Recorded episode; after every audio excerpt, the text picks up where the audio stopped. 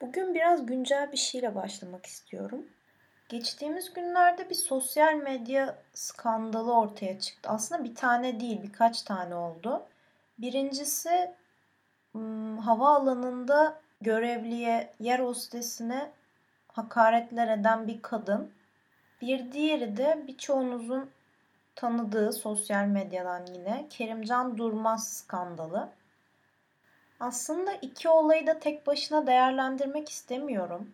İkisi de başlı başına çok korkunç olaylar. Ama asıl nokta şu ki biz sosyal medya ile ilk tanıştığımızda ki çok uzun bir zaman olmadı aslında.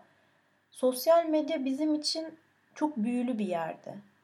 Yani hepimizin kendimizi daha iyi gösterebildiğimiz, daha çok şey edindiğimiz yani bizim için mucize gibi bir şeydi. İnsanlık için çok büyük bir atılım, işte reklamlar her yerden fışkırıyor.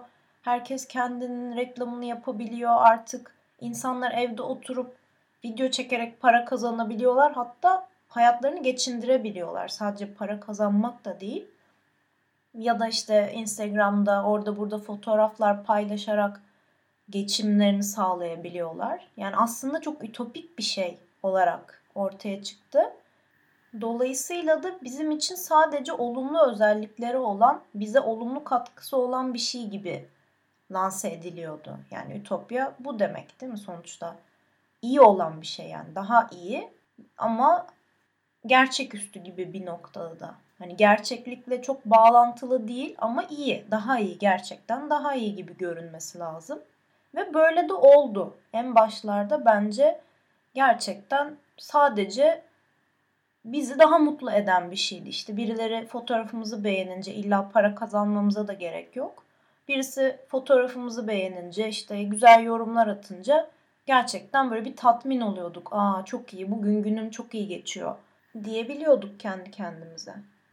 Ama sonra yavaş yavaş zehirlenmeler başladı. Kimisi bence bilinçli, kimisi bilinçsiz. Yani bilinçli ne olabilir? Şunu kastediyorum. Mesela Kerimcan Durmaz'ın ki bilinçli bir zehirlenme olabilir. Tam olarak işin aslını, astarını bilmiyorum ama genelde işte insanlar bir süre popülerleşince bir mecrada işte o popülerliğin getirdiği bir zenginlik, şöhret, para bir sürü şey oluyor. Ve sonra yavaş yavaş insanlar sıkılmaya başlarsa çünkü sen tamamen insanların o anki eğlence anlayışına hizmet ediyorsun. Sonra yavaş yavaş insanlar sıkılmaya başlayınca bir şöhret zehirlenmesi mi oluyor? Bunun tam tabiri bu olmayabilir. Ama böyle insanlarda bir anda o ilgi çekilmeye başlayınca psikolojik olarak böyle bir kendilerini kötü hissetmeye başlıyorlar ne yapıyorum ben demeye başlıyorlar. Ya da işte bir takım bunalımlara giriyorlar. Onun neticesinde kötü şeyler yapıyorlar belki. Kendilerini de kaybedebiliyorlar. Şuursuz davranışlar sergiliyorlar. Yani tam onun olayı öyle bir şey mi bilmiyorum ama bu da bir gerçek yani. Bu var olan bir şey. Bu her zaman vardı. Şimdi eski ünlüleri düşünelim. Bir dönem çok ünlü olan, bir dönem bütün başrollerde yer alan ünlüler sonra artık yaşları ilerleyince ya da e, daha fazla başrol alamayınca bunalıma girmeye başlıyorlar ya da çalıştıkları dizilerde tutmayınca kendilerini kötü hissetmeye başlıyorlar ki bu çok doğal bir şey çünkü kendi hayat amacın sanki bununla var oluyormuş gibi hissediyorsun ister istemez. Yani olan bir şey kaybetmek her zaman insanı rahatsız eder. İktisatta endowment efekt denir ya buna. Türkçesi yanlış bilmiyorsam sahiplik etkisi olması lazım. Bir şeyi elde etmekten çok kaybetmek sizi rahatsız eder. Yani sana desem ki elindeki kalemi bana ver benim olsun ama karşılığında işte sana silgi vereceğim.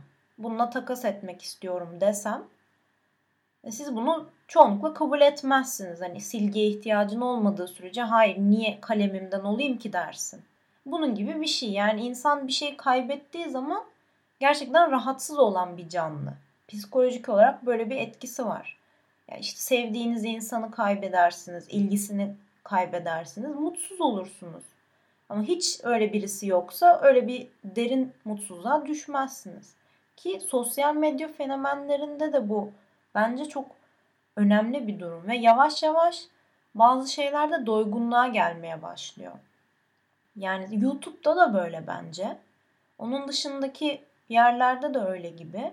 Böyle insanlar artık biraz doymaya başlamış gibi hissediyorum ben. Yani eskisi kadar aç değiller, eskisi kadar ilgi göstermiyorlar. Artık fenomen dediğimiz şey çok fazla insanların umunda olan bir şey değil. Hani takip ediyor, bir şey olursa bakıyor ama önceden böyle insanlar çıldırıyordu. İşte onu görmek istiyor. Sürekli birbirine arkadaşına videolarını atıyor vesaire. Şimdi o çılgınlık biraz böyle sönmüş gibi. Bazı insanlar sosyal medya için mesela balon tabirini kullanıyorlar. Ki bence hiç yanlış bir tabir değil. Yani hep böyle işte YouTube gelecek vesaire deniyor ya. Gelecek o kadar belirsiz ki bence. Televizyon bir gelecekti ve büyük çok büyük bir mecraydı. Bugün televizyon insanların hayatına yavaş yavaş çıkmaya başlıyor. Artık insanlar televizyon izlemiyor yani eskisi kadar. Diğerleri de büyük ihtimalle böyle olacak. Çünkü insanlar sürekli tüketiyor. Ve bu tip şeyler bizi daha hızlı tüketmeye itiyor. Biz daha hızlı tükettikçe her şeyi sona getiriyoruz. Her şeyden sıkılmaya başlıyoruz. Çok çabuk sıkılıyoruz artık. Eskisi gibi değiliz yani. Daha yenisini istiyoruz. İşte bir birisi var takip ettiğimiz. Hep aynı şeyleri yapmaya başlıyor. Sıkılıyoruz. Yenisini bulalım yeni birini buluyoruz, yeni bir kanal keşfediyoruz, yeni bir bakış açısı keşfediyoruz. Onun bakış açısından da sıkılıyoruz. Hele ki bu kişiler bize gerçek anlamda bir şey katmıyorsa zaten bir ay takip ediyoruz, iki ay takip ediyoruz. Sonra tamam sil, bitti. Yani hayatımızdan çıkarı veriyoruz ve kimse de niye çıkardın diyemiyor. Diyemez de zaten. Ve işte bence bu kısmını sosyal medya kullanan, fenomen olan kişiler çok fazla öngöremediler gibi geliyor. Ya da bu işlerle uğraşan diğer insanlardı. Bunun yapımcıları, medya patronları artık kimler yapıyorsa çok büyük beklentilere girdiler ve sonuç öyle olmayınca tabii herkeste bir şok etkisi. Ne oluyoruz şeklinde bir durum ortaya çıktı. E oradan sonra da ilgi azalmaya başlıyor. İlgi azalınca insanların psikolojik durumları bozulmaya başlıyor. Sonra ne yapacaklarını şaşırmaya başlıyorlar. Belki ilgi çekmek için, belki gerçekten iyi durumda olmadıkları için garip şeyler yapıyorlar. Ahlak dışı davranışlara kadar gidiyorlar. Bu bence bilinçli olan kısmı. Bir de bunun bilinçsiz kısmı var. İşte o hava alanındaki kadının yer hostesine ettiği laflar. Ki bu kadın bir yerde üst düzey bir yöneticiymiş sanırım. Sözde toplumumuzda iyi nitelikli biri olarak yetişmiş, iyi ahlaklı olması beklenen ve yaşı da küçük biri değil. Hani genç, toy diyebileceğimiz birisi de değil. Gayet orta yaşlı bir insanın kendini bilmez bir şekilde davranıp kendini nasıl rezil ettiğine şahitlik ediyoruz. Bir çeşit otoliz gerçekleştiriyor aslında. Hatta videonun içinde çekin bunu dediği kısım var. Yani o kadar bilmiyor ki kendini ne yaptığını. Toplumda tepki almamış ki demek ki bugüne kadar böyle bir şey için. Etik olmayan davranışları için. Diyor ki bunu çekin. Bunu çekin yayınlayın. Hala haklı olduğunu zanneden bir insan var orada. Bu gerçekten çekildi birileri tarafından ve sosyal medyaya koyuldu. İşte sadece bir tane e, komik Instagram sayfasına koyulması bile yetiyor. Bütün insanlara ulaşıyorsun zaten. Türkiye Cumhuriyeti'nde Instagram kullanan, Twitter kullanan, işte ne kullanan varsa yani herkese bir anda ulaşabiliyorsun.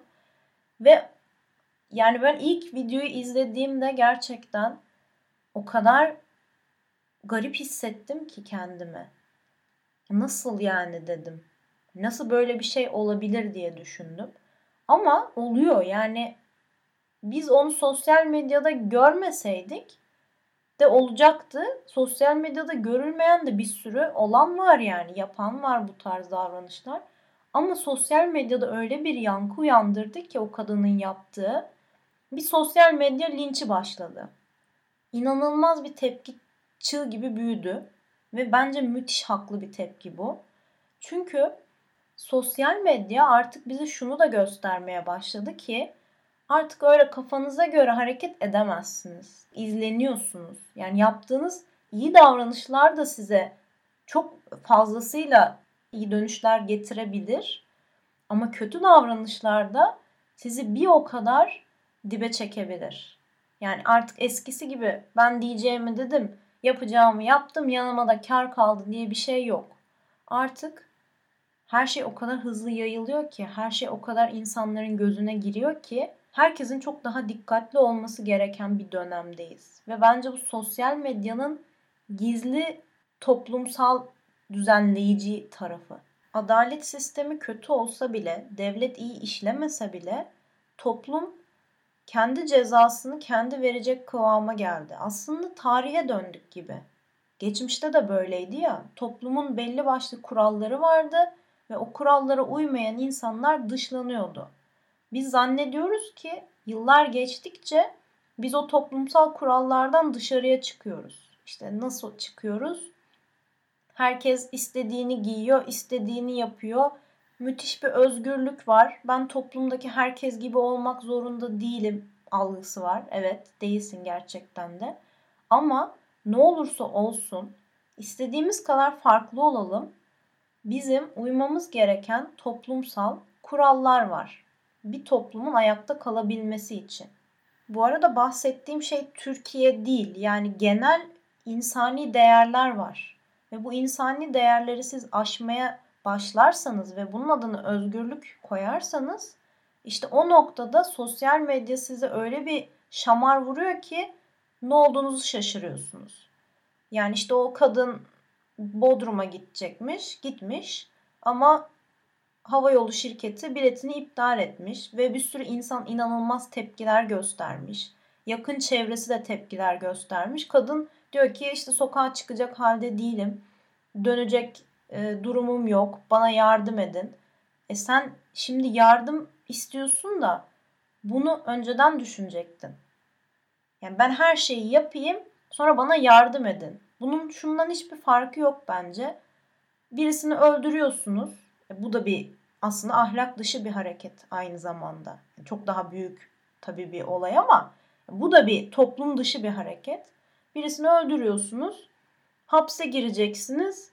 E diyorsunuz ki ama bana yardım edin ben mağdur oldum böyle olacağını bilmiyordum. Yani böyle olacağını bilmiyor olman senin o yanlış davranış yüzünden cezalandırılmayacağın anlamına gelmiyor. Demek ki bilmen gerekiyormuş. İşte bu anlamda sosyal medya bence özellikle problemleri olan ülkelere değişik bir yargı sistemi kurmaya başladı. İşte bizim ülkemizde bir sürü suç var ve adalet yerini bulmuyor birçoğunda. Şimdi artık insanlar bunlara kendileri tepkiler göstererek, bu insanları ifşa ederek, onları toplumdan dışlayarak aslında tarihteki gibi bir sistemi tekrar günümüze getiriyorlar. Tarih tekerrür ediyor bir yerde. Yenileştik zannediyoruz ama aslında eskiye de dönüş var. Ama tabii burada yani linç linçi savunmuyorum. Ama e, sosyal medya konusu linç sözcüğü altında değil de cezalandırma sözcüğü altında. Yani mesela sosyal medya linci diyerek işte fenomenlere yazılan hakaretler işte burnun çirkin, ağzın yamuk gibi şeyler yazıyor ya insanlar. Bu bence linç değil.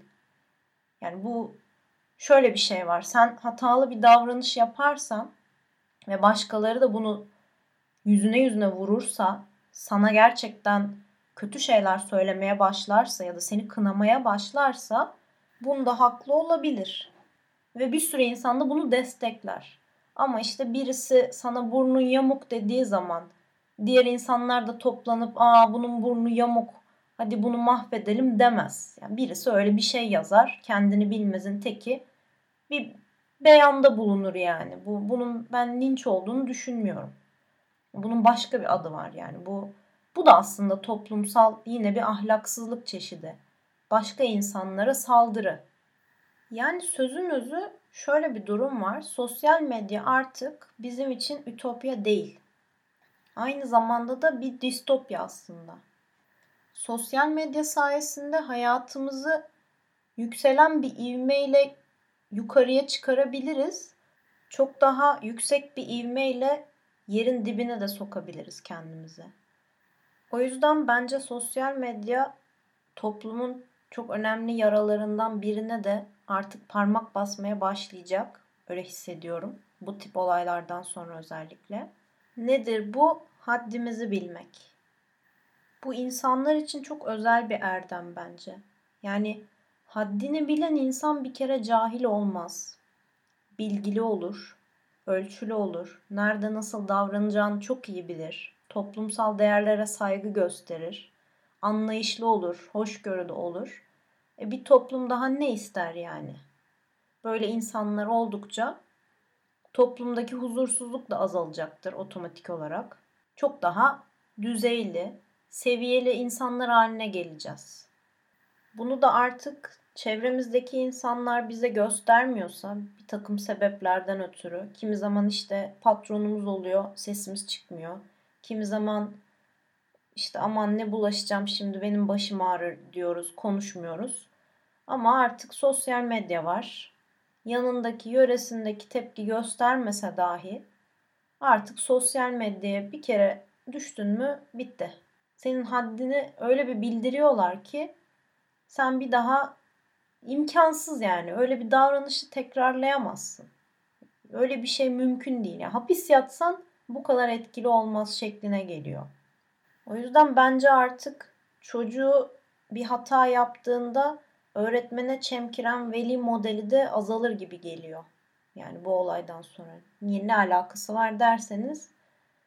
E çünkü sen artık çocuğun hatalarını desteklersen o çocuk 10 sene sonra 20 sene sonra bir hatasında öyle bir şamar yer ki toplumda barınamaz hale gelir. Yani sen artık çocuğuna iyilik yapmıyorsun. O zaman da yapmıyordu ama insanlar belki farkında değildi. Şimdi artık herkes her şeyin farkında. Kimseden hiçbir şey gizleyemiyorsunuz. Bütün hatalar ortada, doğrular ortada.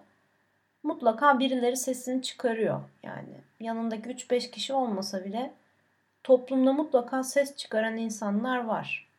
O yüzden artık o devir kapandı gibi geliyor bana. Çocuğumdur yapar deyip hani böyle işte çocuk öğretmeniyle kavga etmiş ya da çocuk öğretmenini şikayet ediyor. Niye şikayet ediyor o da belli değil.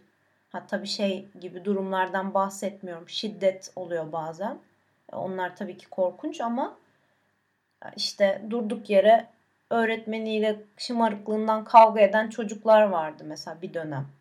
Bizim neslimizde çok yoktu. Sonradan biraz ortaya çıkmaya başladı böyle 2000'li 70'liler çocuk sahibi olunca çıktı o herhalde. Tam bilmiyorum yani de. O zamanlarda böyle bir akım başladı. Çocuğunu delilercesine savunan veliler. Hiçbir hatayı kabul etmeyen insanlar. E, çocuklarda böyle şey olmaya başladı. O çocuklar büyüdü tabii artık. Onlar da zannediyorlar ki bana her şey mübah. Ben paşayım. Ben kraliçeyim. Ben ne yapsam okey. Herkes bana secde etmek zorunda. Böyle bir kafa yapısında insanlar yetişiyor ondan sonra. E hadi bakalım şimdi bu düzenin içinde onlar nasıl barınacak acaba? Demem o ki artık hatalarımızı örtmek değil, hatalarımızı düzeltmeye çalışmak zorundayız. Ya bu hepimiz için geçerli, benim için de geçerli. Ya artık hiçbir şeyi gizli saklı yaşamıyoruz. Bütün hayatımız ortada. İstesek de istemesek de böyle. Yani bugün sosyal medya kullanmasak bile bir şekilde insanlar bizden daha hızlı haberdar olabiliyorlar. O yüzden de bence iyi insan olma yolunda ilerlemekte fayda var. Hem kendi manevi duyguların için hem de toplumda iyi bir yere gelebilmek için bence artık bu da gerekli. Ya yani eskisi gibi yozlaşmış davranışlar artık toplumda kabul görmüyor. Bunu görüyorum ben son zamanlarda. Bir diğer konu da bana yine ilginç gelen bir şey var. Bunu geçen gün keşfettim. Yani ne kadar keşif diyebiliriz o ayrı bir konu da. İşte böyle aklıma geldi diyeyim yani. Her şey aşırı derecede dijitalleşmişken, bütün insanlar böyle sürekli bir değişim halindeyken mesela politika çok fazla değişmedi. Size de öyle geliyor mu bilmiyorum. Bu sadece Türkiye ile alakalı bir şey de değil. Dünyada genel olarak. Mesela devlet yönetimleri hep aynı. Yani şunu demiyorum işte devletin bütçesi, kalemleri değişsin öyle bir şey değil de. Ya hala aynı tip iletişim şekilleri var. Yani insanlarla sanki 20 senenin öncesindeymiş gibi konuşuluyor. Propagandalar aynı şekilde. Mesela firmalar vesaire hep böyle bir gençleşmeye çalışıyor ya. Yeni nesiller geldikçe onlarla da bütünleşmeye çalışıyorlar ya da birazcık böyle onların kafa yapısına girmeye çalışıyorlar filan. Mesela bankalar bunu çok yapıyor sanırım. Daha genç ekiplere sahip olduğu için. Ya işte atıyorum küçük cuma partileri düzenliyorlar mesela. Ya da işte yılbaşı partisi pasta, çörek veriyorlar falan filan. Yani şimdi tabii politikacılar pasta börek dağıtsın demiyorum ama hani böyle bir politikada hep bir eski kafalılık var gibi geliyor bana. Hiç değişmiyor gibi. Bütün sistemler aynı gibi. İnsanlar böyle daha dinamik, daha değişik bir yöne doğru gidiyorlar. Ama bilmiyorum. Belki de tabii politikacılar genel olarak yaş itibariyle de hep daha büyük insanlar oluyor. Gerçi Kanada'nın başbakanı genç biriydi sanırım. Böyle hep diğer ülkelerden daha değişik konulara parmak basıyordu. Daha böyle gençlere yönelik mevzular da vardı. Evet yani aslında demek istediğim buydu sanırım. Daha genç kesime hitap etmek. Ama genelde dünyada öyle bir şey yok mesela. Bu Kanada dışında herhalde. Yani çok da bilgim yok tabii bütün her yerin başbakanını tanımıyorum ama genel olarak baktığımızda hep böyle bir gençleri pek sallamıyorlar gibi geliyor bana politikacılar. Yani bir şeyler yapıyorlar ama daha çok hep belli bir yaş ortalamasının üstüne, orta yaş ve üstüne hitap ediyorlar gibi. Bu mesela bana ilginç geldi. Geçen gün aklıma geldi. Neden böyle diye düşündüm. Aslında genç nüfus da bayağı büyük bir oy potansiyeli. Yani belki demografik olarak Kuzey Avrupa ülkeleri gibi yerlerde çok geçerli olmayabilir bu. Çünkü genç nüfus daha az yani diğerlerine göre. Ama mesela Türkiye gibi yerlerde biz hala yüksek bir genç nüfusa sahibiz. Birçok diğer gelişmekte olan ülkede bizim gibi diye biliyorum yani. O yüzden aslında gençlere yönelik şeyler de yapılabilir. Neden olmasın? Evet, genel olarak çağımızın mevzuları ile ilgili aklımı kurcalayan birkaç bir şeyden bahsetmiş oldum. Belki sizin de gerçekten aklınızı kurcalayan şeylerdir ya da bu ne anlatıyor ya da demiş olabilirsiniz. Her neyse yine de konuşmanın sonuna kadar dinlediğiniz için teşekkür ediyorum. Bir sonraki podcast'te görüşmek üzere. Hepinize muhteşem bir gün diliyorum.